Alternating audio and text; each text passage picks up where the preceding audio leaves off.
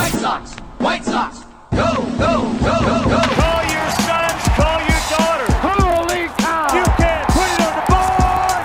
Yeah! It's a perfect game. Konerko, grand slam. A White Sox winner and a world championship. Jimenez, he's your hero tonight. Thanks, Cubs. the dynamic duo of Herb Lawrence and Chris Tannehill. Those two are like a tag team, you know?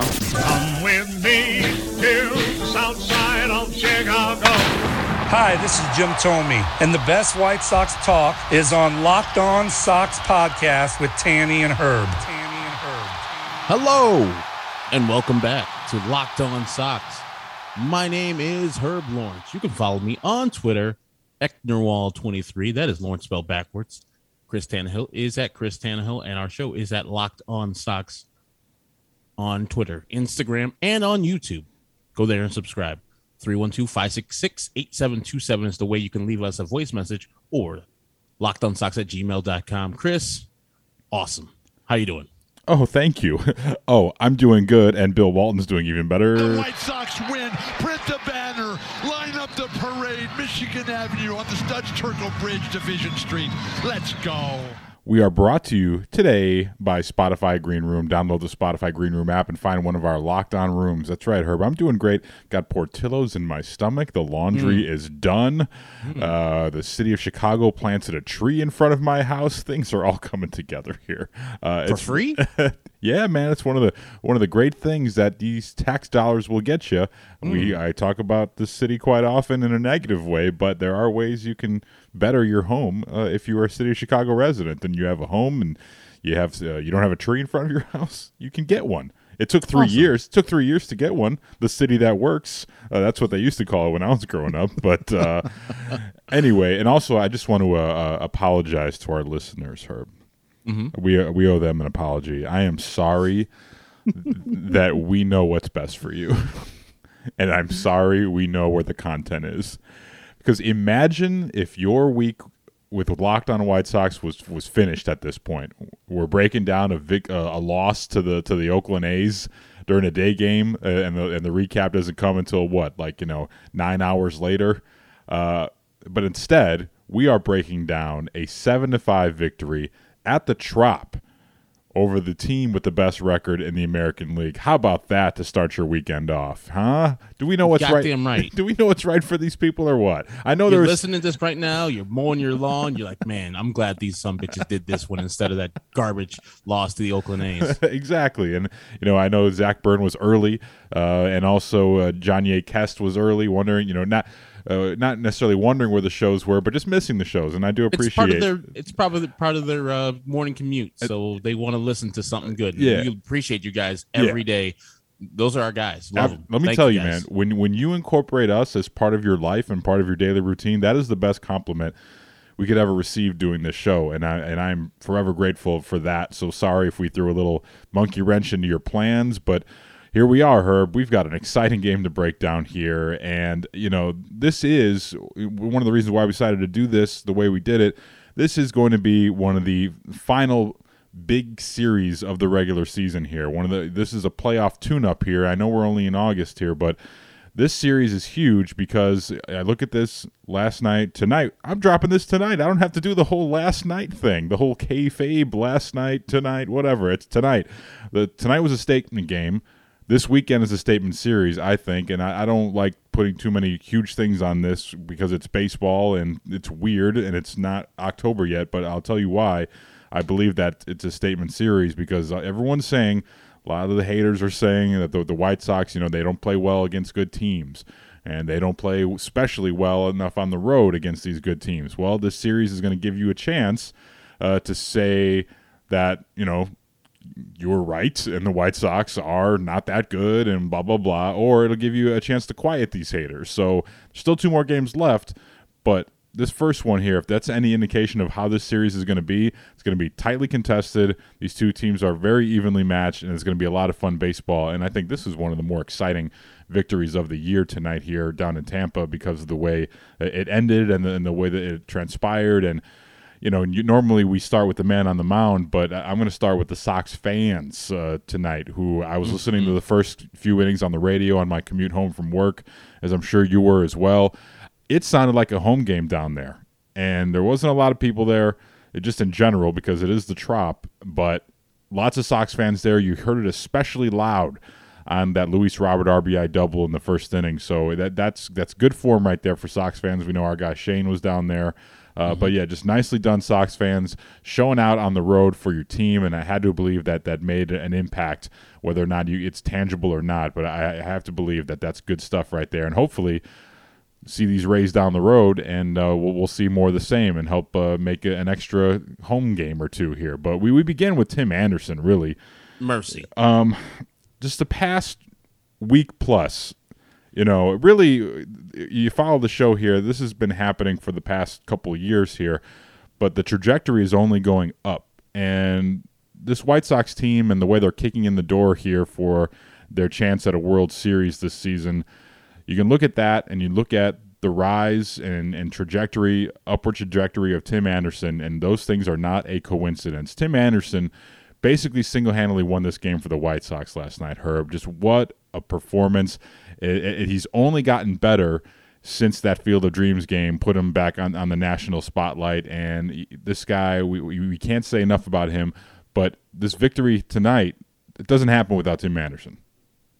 Exactly. And it seems like once we see him get to a level, we're like, okay, that's a pretty good level. Stay there. You're awesome. He just climbs up and gets to another level. Like his 2000, was it 19? I was like, man, he's batting champion. I did not expect that. I did not expect him to be a good leadoff hitter either. He does that.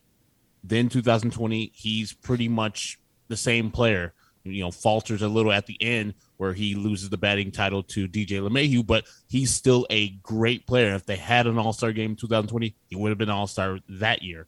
This year, I doubted him, him coming back from that year and him ascending to what he is now. Like he just keeps on building on levels where I never thought. I don't know if anybody thought like when Tim, when Rick and Kenny drafted him.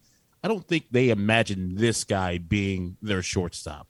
They imagined a pretty good shortstop, athletic as hell, but I don't think anybody imagined that he would be as good as he is defensively. And I know that one play, I thought the guy would have been safe anyways. Whatever. It was no harm, no foul there because the run would have scored. The guys would have been safe. But he's pretty good defensively, and he is an awesome, awesome offensive player. You saw what Kit Kittredge, whatever his name is, Kit Kittredge, I don't know what his name is, did the inning before. And when one, two, three on the White Sox hitters, Tim battled to a 3 2 count and understood what he was trying to do to him. And in the broadcast, which, by the way, Gordon Beckham, I know people don't like him because he talks a little bit much. He is awesome. He, can do that job Oh. for some other team. He's awesome. Not the White Sox because Steve Stone's the best, but he was saying, hey, he knows, Tim Anderson knows that Kittredge cannot get a fastball past him. So he knows that he has to throw his slider. And it was a cement mixer, and he murdered it. I mean, the guy is just great. And then, of course, the hit in the 11th inning to uh, submit the game away with the RBI single and then takes the extra base on the throw. He's just awesome. Yeah, man, and that, that play early in the game, and I know eventually it was washed away as the bullpen uh, blew this one here late. Um, you know, before they came back, but that that that scoring play, you know, scoring on contact, it changed the course of the game at that time, giving the Sox the lead, and more importantly, it kept the inning going. And just uh, this is you you, you talk about what an MVP player is. You're like if you had to submit um, like you know you submit for an Emmy or an Oscar, someone's best performance. You don't necessarily look at the Field of Dreams game for Tim Anderson. You look at a game like this where he's doing so many things for you uh, offensively, and it, it just it's just incredible. He's he's turning himself into a closer, like a basketball player, like you know you know putting himself in a moment where he takes complete charge of the game and he realized you know what I, I have to go out there and take charge here and, and do this for my team. And it's really just wonderful to watch. And i know baseball is is riddled with with failure and he's not going to come through every time. But it's it's hard to argue with the results here when you talk about just moments and the teams and and times that he's doing it again the Field of Dreams game or the Corn game as Tony called it, and then the the, the game tonight uh, against the the Rays and the Trop, and you know Tim Anderson goes down to the Trop and he says, "Yeah, fuck it, we're the best team in the American League." Not the Rays, the White Sox are, and and they played like it tonight. You know, the bullpen a little bit of an outlier there, and uh, that's not the norm. It's not what we've seen the past few weeks or so. So especially from Aaron Bummer, we'll get to that in a second here. But there's another guy who. Uh, I want to uh, toss the bouquet to before we get to Lucas Giolito while we're still on the offensive side of, of the ball here, to use a football term. I woke up today and I was did, did some of the yard work and I was tending to our new tree, making sure it uh, got, got got watered. It was a really hot day out there today, so I, and I come back in and I put on the phone, and I see that Yoan Moncada is trending. Mm. And it's not like it's not mm. a it's a game day, but it's like early afternoon, late morning, and he's trending on Twitter. And they played an afternoon game the day before, and I'm like, oh no, what happened? Did Yoan do something? Is he is he in trouble with the law? Because you know that's that's you know you, you worry about something like that happening when when all of a sudden a, a Sox player is trending on Twitter when they're not playing a game, you know, uh, you know, unless you know it's something great that the person did charitably or whatever. So I, I, dig a little deeper, and I saw that our guy White Sox Dave wrote a piece over at Barstool Chicago about Yoan Moncada, and, and, he cites a lot of stats and basically saying he's got to get better by October, and and I think everyone would agree with that, but. It, it, there's a lot of anti Yoan sentiment going on mm-hmm. here, and it has been for years, quite honestly. And you know, there's this guy's got a lot on his shoulders. We talk about Tim having a lot on his shoulders and putting the team on his shoulders, but Yoan is, is he comes very loaded with with a lot of expectations just in the inherent nature that he came to the White Sox in the Chris Sale trade. This is the guy that they they they they launched the entire rebuild around because of his natural abilities and what he can do for you as a baseball player. And for the most part, in his White Sox tenure, we've seen it all. We've seen the ups, we've seen the downs, but we we've seen a lot of the the ceiling. You know, not the ceiling at a level where yeah he's doing this at a high level for a long time, but we've seen glimpses of, of what the ceiling is going to look like here. And so when he's not performing at the highest level, we talked about it often on the show. He's a guy, just aesthetically, it looks like not trying, not emotional, not fiery, whatever you want to say. I don't agree with that stuff because baseball is a very mental game, and I don't ever be, begrudge anyone by how they act because you may not see the fire burning inside of somebody. So I, I, go on Twitter and you read the stuff about Moncada and just a couple of things here. You, you, you Twitter search Moncada. Uh, Moncada is the last person I want up when we need a big hit. Uh, tad better than Conor Gillaspie 2014. Ken Wo, come on, Ken W I mean, I don't. That guy. I mean, every day. I, he's just, he's tro- that's, that's, that's team mute all every day, every he's, all day. He's Ken W is definitely trolling there because he used Conor Gillaspie's best season and compared it to Yoan Moncada's non-complete, incomplete season here. Um, you know, they're the same guy at the plate. Mon- there's another one here, not from Ken WO, but this is just these are other ones that I just found. Moncada is lazy and stinks. These are all sent this past calendar year. Okay. So let's put all that to rest here, and I'm going to get your thoughts on Moncada here in a second. But I found it pretty uh, you know, it stuck out to me when I when I checked in with the White Sox pregame with the, with Coach Tony, and uh, here's what he said about Yoan Moncada. So, were you asking about Moncada? Yeah, I am. You know, you see a guy working, and you know the talent is there, and that's when I said, answering what Chuck said. I think he's he's close. You know, you can see where he's determined to get it back. Just needs some success to really get him feeling like uh, he's King Kong up there. King Kong. You know what? Tony said he's close. And you know what? How close was he, Herb? He's gone four and two thirds. Sox have the lead. And Yoan slices this ball to center. Kiermaier has no play. Bring him home. 4 1. Sox, Yoan Moncada. That was a bomb. I mean, that was a no doubter changeup. He kind of left it left it up a little too much. And look at TA. He's always cheering for his guys, man. That's so there you have it. You know, if the bullpen holds on to that one, we look at that Moncada two run blast there to dead center, and like that's the the drive of the game right there. That's the play of the game on a day where. You know, he, he also met with the media in the pregame during the Zoom, and he, he said he felt like it was close, and, and there you have it right there. But just we we've got to put this anti Moncada uh, sentiment to bed here. You know, he's he's not a bad guy. He goes out there, especially a year after coming off of COVID, and he's still he's out there every day And I think he's gotten better with some of the stuff uh, and playing through some of the ouchies that he didn't play through early on in his career.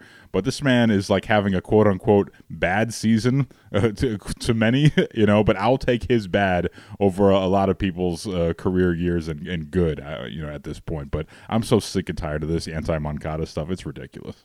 Yeah, and I don't know who said it. Um, Patrick Nolan from uh, Sox Machine had wrote you know what Yoan has done in the last six games, and it was pretty good. Uh, slash line it was somewhere in 285, 340, like 485 slugging. He's doing well lately, and overall for a season, he's having an average season. He's not the guy that we thought he was a sin to by this time, but he's pretty good. And somebody else said that their treatment, White Sox Twitter, and not everybody, is like akin to what Cubs and KB went through. Like, how can you hate this guy on your team? How? He's a top 10 third baseman in the league. Yes, folks, top 10 third baseman in the league. And yes, he hasn't ascended to your lofty expectations, but he's still young. And when he does hit, and he will, you guys are going to feel real stupid, really stupid for even thinking. And that lazy comment, oh, I just hate those. They're just and as Nick, um, I think I forgot his last name. It goes by Nicky Beeps, but I think it's like I forgot his name. I'm not even gonna attempt his uh, real last name. It's something common, but I don't know what it is right now. But he is the lawyer in New York. Um, he says that it's laced with racism and things that people always those old tropes you say about Latin American players like they're too cool.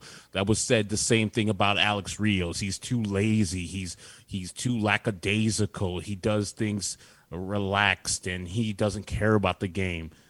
Yoan's just smooth with it. That's his natural thing. You don't see Yoan, you know, you know, worry. It's never any like emotion on his face, like, "Oh, I'm not good." He as people say, he exudes sex. He exudes confidence. He exudes I'm the shit type of uh, attitude. And maybe that comes off to other people as cocky or lazy, but no, that's so lo- loaded. I don't like the lazy narrative because, as you heard T- Tony La Russa said, he's working, he's doing things. He had COVID and he was out there doing things last year with a disease that was debilitating that you saw in Cleveland when he hit that triple and then he scored like what are we doing guys? Why are we knocking down this guy? Why are we talking about this guy so badly?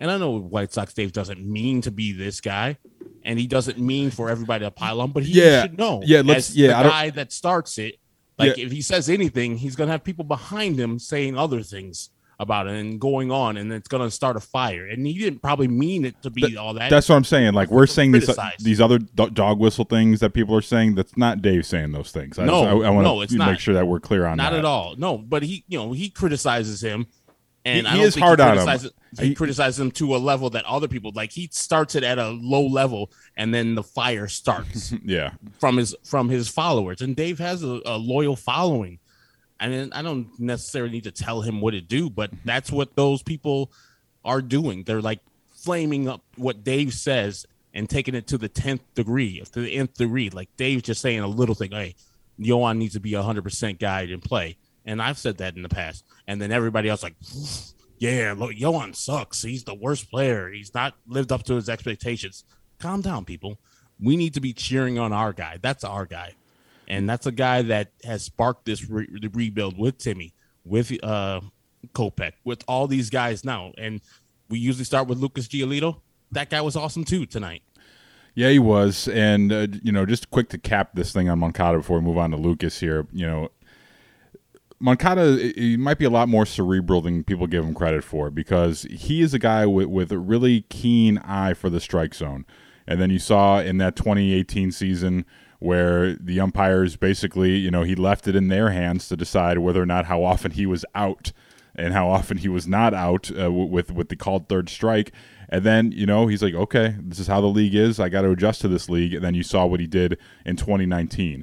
And now he's trying to, you know, that he's readjusting to what pitchers are doing to him this season. So you're not seeing him as aggressive. And we've talked about this in shows in the past, but he's not being quite as aggressive as you'd like him to see. So there's always the push and pull here of the, the, the mental aspect of the game and trying to figure out you know, uh, I, I, still am confident in myself that I know this strike zone, but at the same time, I'm not going to give in and and swing at a pitcher's pitch and get myself early in the count because I know ultimately deeper at bats for me. If I'm Yoan Moncada, deep at bats, deep counts, that works best for me uh, and, that's when I'm feeling great out there. And I think that's what type of player he is. You know, he just he, he's a different profile than some of these other guys you see. And you know, it, all the stereotypical stuff about about Latin players and aggressive. Like I don't know if that's what people want him to be.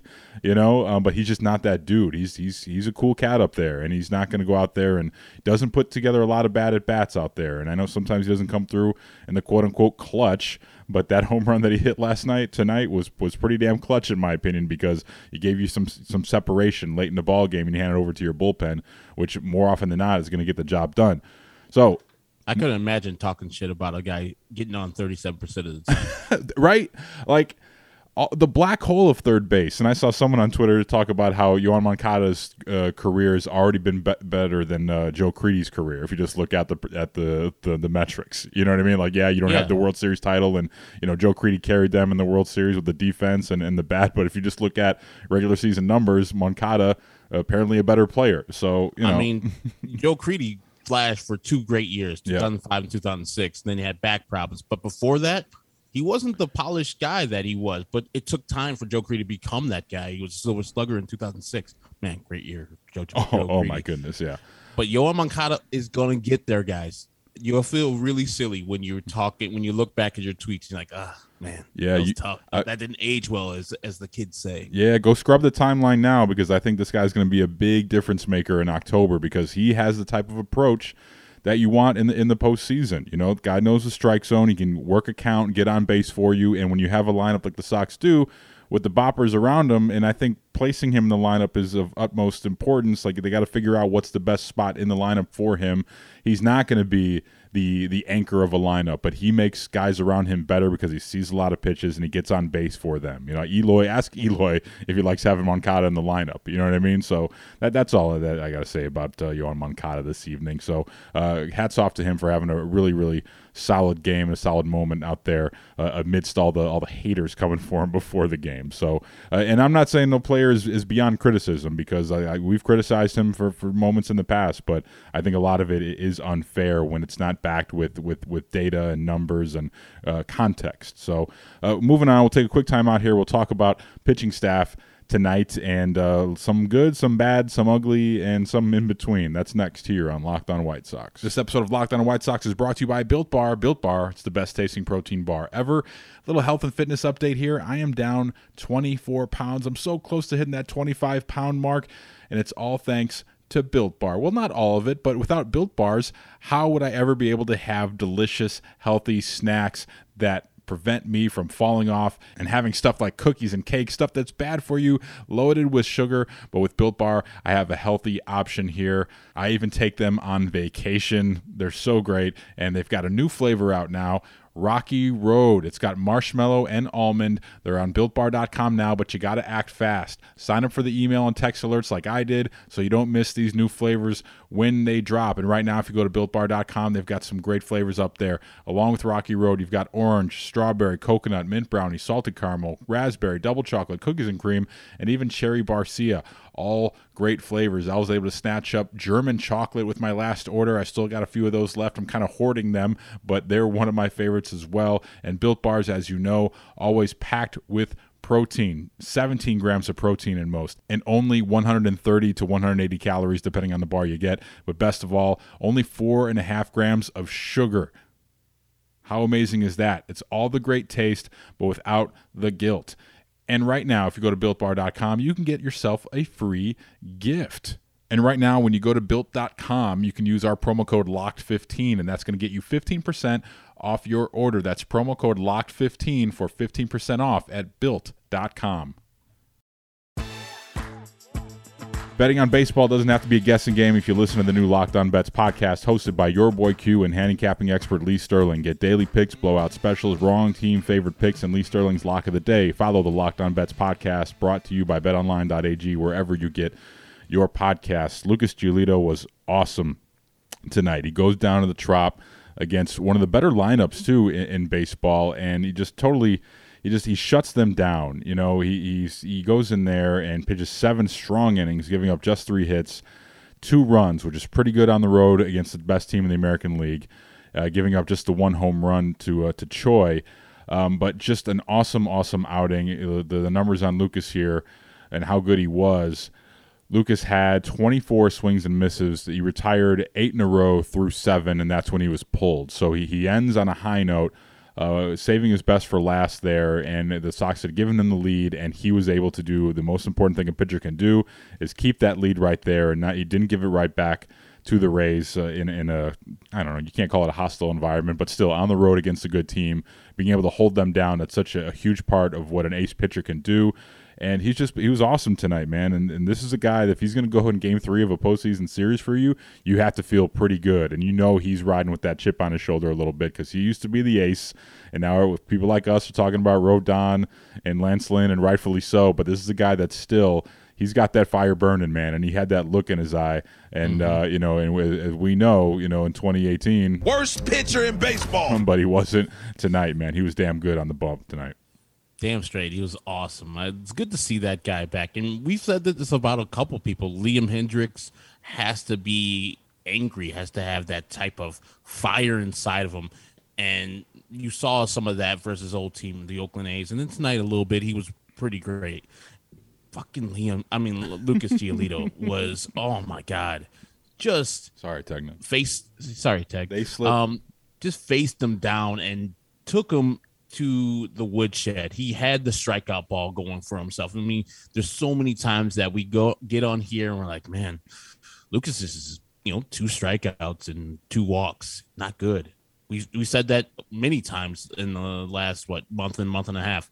Not tonight. Eight strikeouts. He was looking dominant too, and so dominant that people were so pissed that they got he got pulled after what is mm-hmm. 80 90 pitches? Yeah what'd you think about that before we get I on was to fine with that. yeah I, I, was, fine with that. I was too. If you got a, a, a lead going in with two innings left with kimbrel and Hendriks there at the at the back end That's you feel for. you feel pretty good about that. So i'm not gonna sit here and try to relitigate that.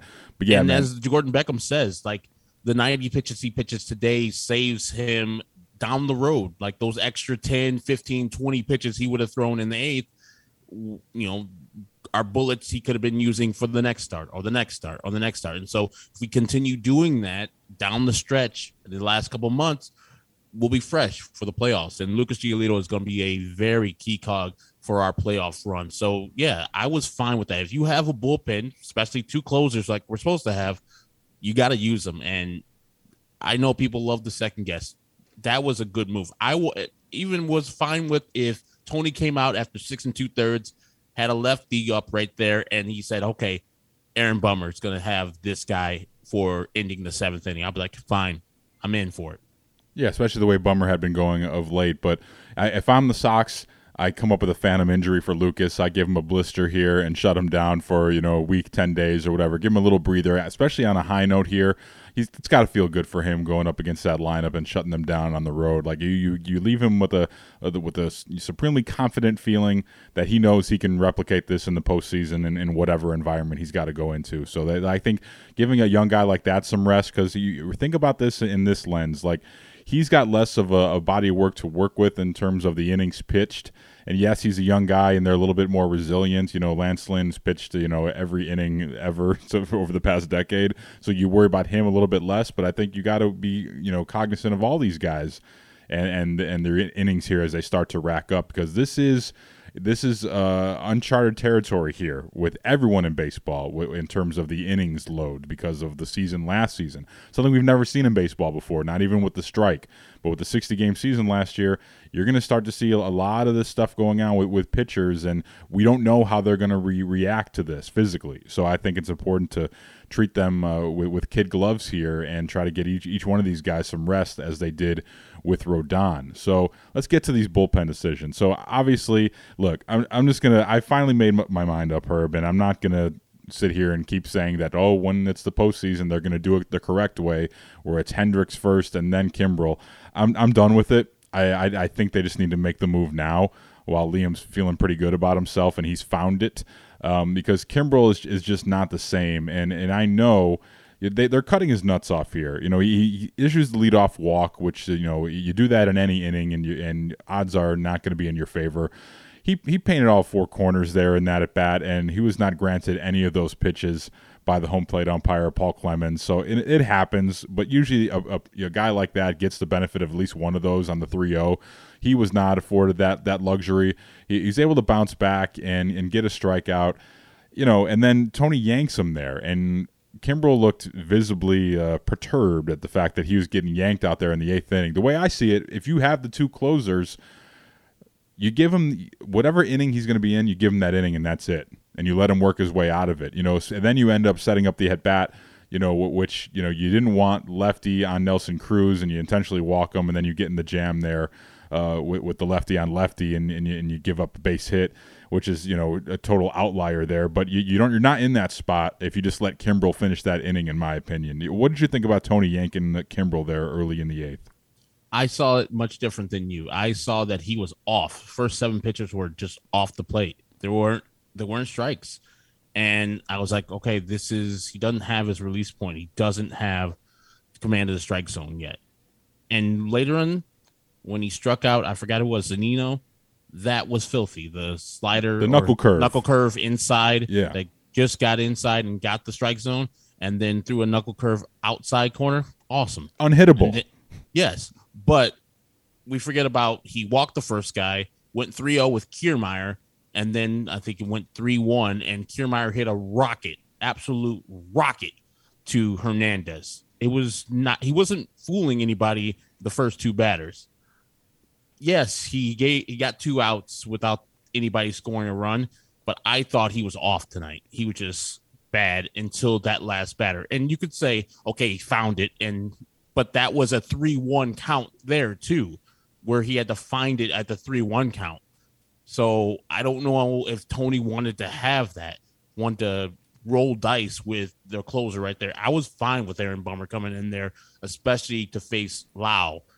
Then they changed it over to uh, Arozarena, who is the rookie of the year, uh, I think odds on favorite right now. Lefty, righty, whatever. It didn't work out eventually. I was fine with Tony choosing to walk Nelson Cruz to get to their RBI leader. I was fine with that because we know Nelson Cruz and versus yeah. lefties, that's deadly. Yeah. So we'd be sitting I, here pounding the damn table if Nelson Cruz hit it. Oh my god! yes. I mean? we were like, "What do you think was gonna happen?" Jeez, it's Nelson goddamn Cruz versus yeah. lefty. But yeah, I think those guys failed at their jobs. It was Kimbrel wasn't great tonight, and yeah, some could say that he didn't give him enough rope to hang himself. And Tony in the post game even said, James Fegan has Tony Russo said the way the eighth inning played out was atrocious, quote unquote atrocious, and said he felt quote unquote sent the wrong message, unquote, to Craig Kimbrel to pull him yes, out. yeah, absolutely. So at least he so up. He, he, owns up to it, which I. But now you see the the what the logic I'm working with here. I think he deserves the leeway to just take the rest of the inning there. And if just you know he was off, no doubt about it. And I'm not trying to be one of these guys who just because it didn't work after the fact, I'm going to say why the hell was Bummer in there? No, we know Bummer had been rock solid for the past couple weeks, so I, I don't. I'm not questioning Aaron Bummer being in the game at all. I'm just questioning that point. And if he's off, if something, if Craig Kimbrel is like, you know, Craig Kimbrel, like you know, uh, bootleg version, bootleg variant. You know what I mean? Factory repress, you know, version of Craig Kimbrel. Maybe it's just because he wants that ninth man. I, I, have I have no idea. These are not things that you can quantify, but I think it's it's just time to make that move while, while you still can. You got you got a whole another month plus to figure this thing out, and what better time to do it than right now? Because just it just not just does not look like the same dude. Like the stuff is the same, but just you know not you know falling behind hitters a lot and giving up hard contact because he's falling behind in counts. Like it, this is you know I don't like the way this is heading here, and, and Tony's got to do something about it. And maybe as a make good. Um, maybe he can have uh, Craig in the in the ninth tomorrow. You know, you give uh, even though Liam Hendriks only pitched eight pitches tonight, maybe give uh, you know, Kimbrel, the you know, you give Hendriks the night off and you let Kimbrel go out there and, and, get a save, and you really get these guys on an alternate schedule, which is what I thought they were going to do. You know, so you get these guys all rested up and you have a definite closer every night. But yeah, I was, I was not a fan of that. But they blew the game there. That's not going to happen a lot. It seems like it's happened a lot lately, but that I don't think this will be the case in the postseason. You know, you're, you're, you, they didn't get necessarily knocked around incredibly hard, but you issue the free pass, and all of a sudden, little you know liners go through, they find holes, and, and then you you know you don't play rock solid defense behind them. Stuff happens, but uh, game balls tip of the caps go to Garrett Crochet coming out there and, and, and shutting it down in the ninth inning. It was the eighth or ninth inning. That was the ninth inning. Ninth inning. He shuts it down in the ninth inning. Filthy, filthy stuff with the handicap of the strike zone, which arbitrarily in the eighth inning just got bad, and especially for the White Sox side. And Gordon Beckham wasn't afraid to to, mm. to say that because I thought Clemons had a good night the entire night until Kimbrel went out there, and all of a sudden it looked like it was a bit different. But Crochet, you were steaming with that at bat to Choi that he had him struck out. He had oh my God. yeah, it was absurd. 96 on the black top of the corner of the strike zone. Like, what are we doing here? Uh, like, I know we have the benefit of the K zone and wherever they call it, the Statcast zone, but be a professional. Understand where the plate's at. Understand where the top of the zone's at. What are we doing? It wasn't like a. It was on the edge of the strike zone. It was all of the strike zone, both upper and outer. So what are we doing, umpire? Who was it out back there? Clemons, Paul Clemons. Oh, just just terrible. Like, and Garrett Crochet is a champion. He pitched over that. I mean, no, he walked Choi there, but those. What do you What do you always like, say about mis- about mistakes and losers? And go ahead, just put it out there that, for the people. Yeah, champions overcome setbacks and bad mistakes. Losers dwell on them. And Garrett Crochet's like, okay, I'm walking him, but none of the rest of you guys gonna see me.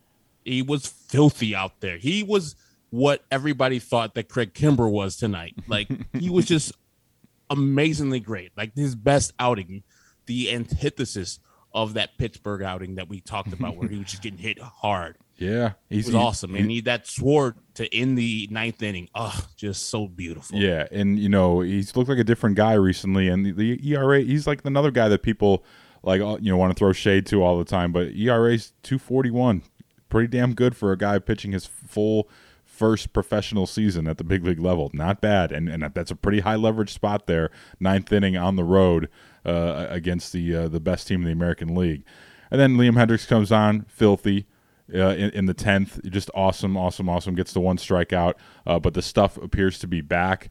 He, you know, it appears to be the Liam Hendriks that we thought we were getting. I was surprised that he did not come back out for the 11th with only eight pitches, but this is the beauty about this bullpen, man. You do have depth and you do have options. And then Ryan Tepera comes in there and gets his second save of the season. That was a nice job by by uh, Tepera last night. So overall, just a, a, really exciting game, man. And I don't know if there's anything else you want to get to. We can get to it now before we preview Monday's show here. But just what a good baseball game all the way around. The ups, the downs, highs, lows, and it was just it was it was a great.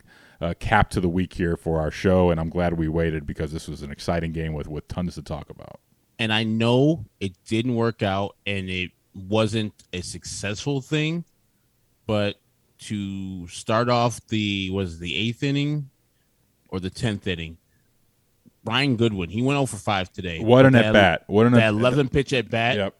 Kudos. That is even though he struck out. Kudos. He struck out four times today. That was a great at bat awesome at bat. Missed a home run by a foot or whatever it was. You know what I mean? Like even before, then the at bat, at bat still extended after that point. You know, mm-hmm. it's not always the results, but the, the process, like we talk about. That was a that was a, a, a, quality championship level at bat right there. Even though he didn't get the job done, didn't move the runner over, but still, that's what you're looking for, man. Especially with a guy who's had a bad night to that point. Seconded, man. I'm glad you mentioned that. Yeah, so that's all I wanted to say about that. It was just I remember looking at. it, I was like, hey, if Cesar Hernandez didn't get enough information from the pitcher out there, he's failing himself. And that was the end of that Kittredge pretty much shut him down. It was one, two, three. It was him. There was um, uh, Hernandez, and then I think Collins uh, pinch hit right there. So what a maybe, great what a great at bat by Zack Collins and, there. And ma- yeah, and maybe and maybe Tim saw something in there because of the great at bat by Brian Goodwin the inning before and so he can you know serve the ball to right field and get the job done there.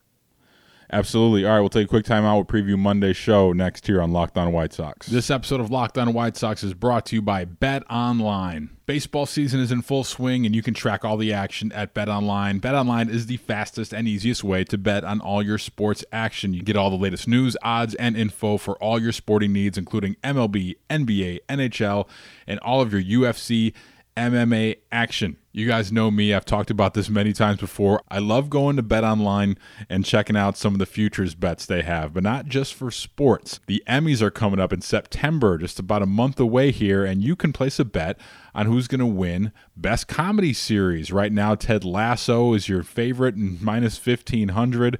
Other shows on here man, I really haven't seen a lot of these shows. I've heard a lot of great things about Hacks. I'm going to be checking that out. But you can place a bet on whatever your favorite show is. Cobra Kai. If you got some dark horse picks here, like Emily in Paris at plus 3,300, you can place your bet at Bet Online. What about best drama series? The Crown odds on favorite at minus 1,200. How about The Handmaid's Tale, Bridgerton? Mandalorian, Lovecraft Country, This Is Us. These are all things you could bet on for the 2021 Emmys. And yes, if you're asking, you can still bet on who's going to be the first celebrity abducted by aliens. right now, Elon Musk is actually the odds on favorite at plus 1400, Donald Trump coming in at plus 1600, and Joe Rogan also at plus 1600. So you can place your bet there for who will be first to be abducted by aliens at Bet Online. Great stuff going on there. So before the first pitch or whatever it is you're going to bet on, head over to Bet Online on your laptop or your mobile device and check out all the great sporting news, sign up bonuses, and contest information. Don't sit on the sidelines anymore, folks. This is your chance to get into the game as teams prep for their runs to the postseason. Head to the website or use your mobile device to sign up today and receive your 50% welcome bonus on your first deposit. Bet Online, your online sportsbook experts, and don't forget our promo code locked on at Bet Online. All right, show is done for the week, and uh, what a way to finish. We finished strong here, I think, Herb. A fun week, and, and the Sox take uh, four out of five so far uh, against two really good teams in the American League, and it's hard to, to complain about that. Uh, you know, so we'll, we'll, be back Monday. We'll, re- we'll recap the last two games of the series here against the Rays, the Saturday Sunday games. You look at the probables here for Sox and Rays to, today, tomorrow. Oh, I'm all thrown off here. Saturday, one o'clock, one o'clock Eastern. Uh, Dallas Keuchel is going to go against Luis Patino. Okay, so Dallas Keuchel's eight and six with a four four eight. Luis Patino is two and three with a four seven three. And the probables for Sunday, uh, you're going to be looking at of all people, Chris Archer is going to be making the start for the Rays down at the Trop against the White Sox. Chris Archer on the season. You look at him, he's 0 1 with a 6.23 earn, earn run average. And so far, the, the starter is listed as Reynaldo Lopez, uh, 2 0 with a 108 ERA. He is 108ing. So it'll be interesting to see if they can duplicate that success of, of bullpenning it as they did last Sunday with Reynaldo on the bump. Uh, I don't mind that at this point. No, no matter how the series shakes out, if Reynaldo's out there, that means someone's getting a, a day of rest on the starting rotation. So I'm cool with that. So I'm um, trying to peruse these emails here, voicemails. No, no one's checking in tonight, but you can always do that. Uh, tell the folks how they can get a hold of us with the email and the voicemail because we may need to read some of those. We've neglected you guys the past few days, so we may need to get those on on Monday. Yeah, 312 566 8727 for the voice message or lockedonsox at gmail.com. That is Chris Tannehill at Chris Tannehill, me, Ecnerwal23. We are Locked On Sox, and thank you for listening on this special episode where no one gets molested. Yeah, like it is a special episode, but not like uh, different strokes uh, with the back of the bike store special. Not that special, okay? And but not drugs or anything like that. The Saved by the Bell, where uh, I forgot Johnny Rocky comes in and smokes marijuana and offers it to Zach, and Zach's like, "No, there's no hope with dope." Man, boy, was he wrong.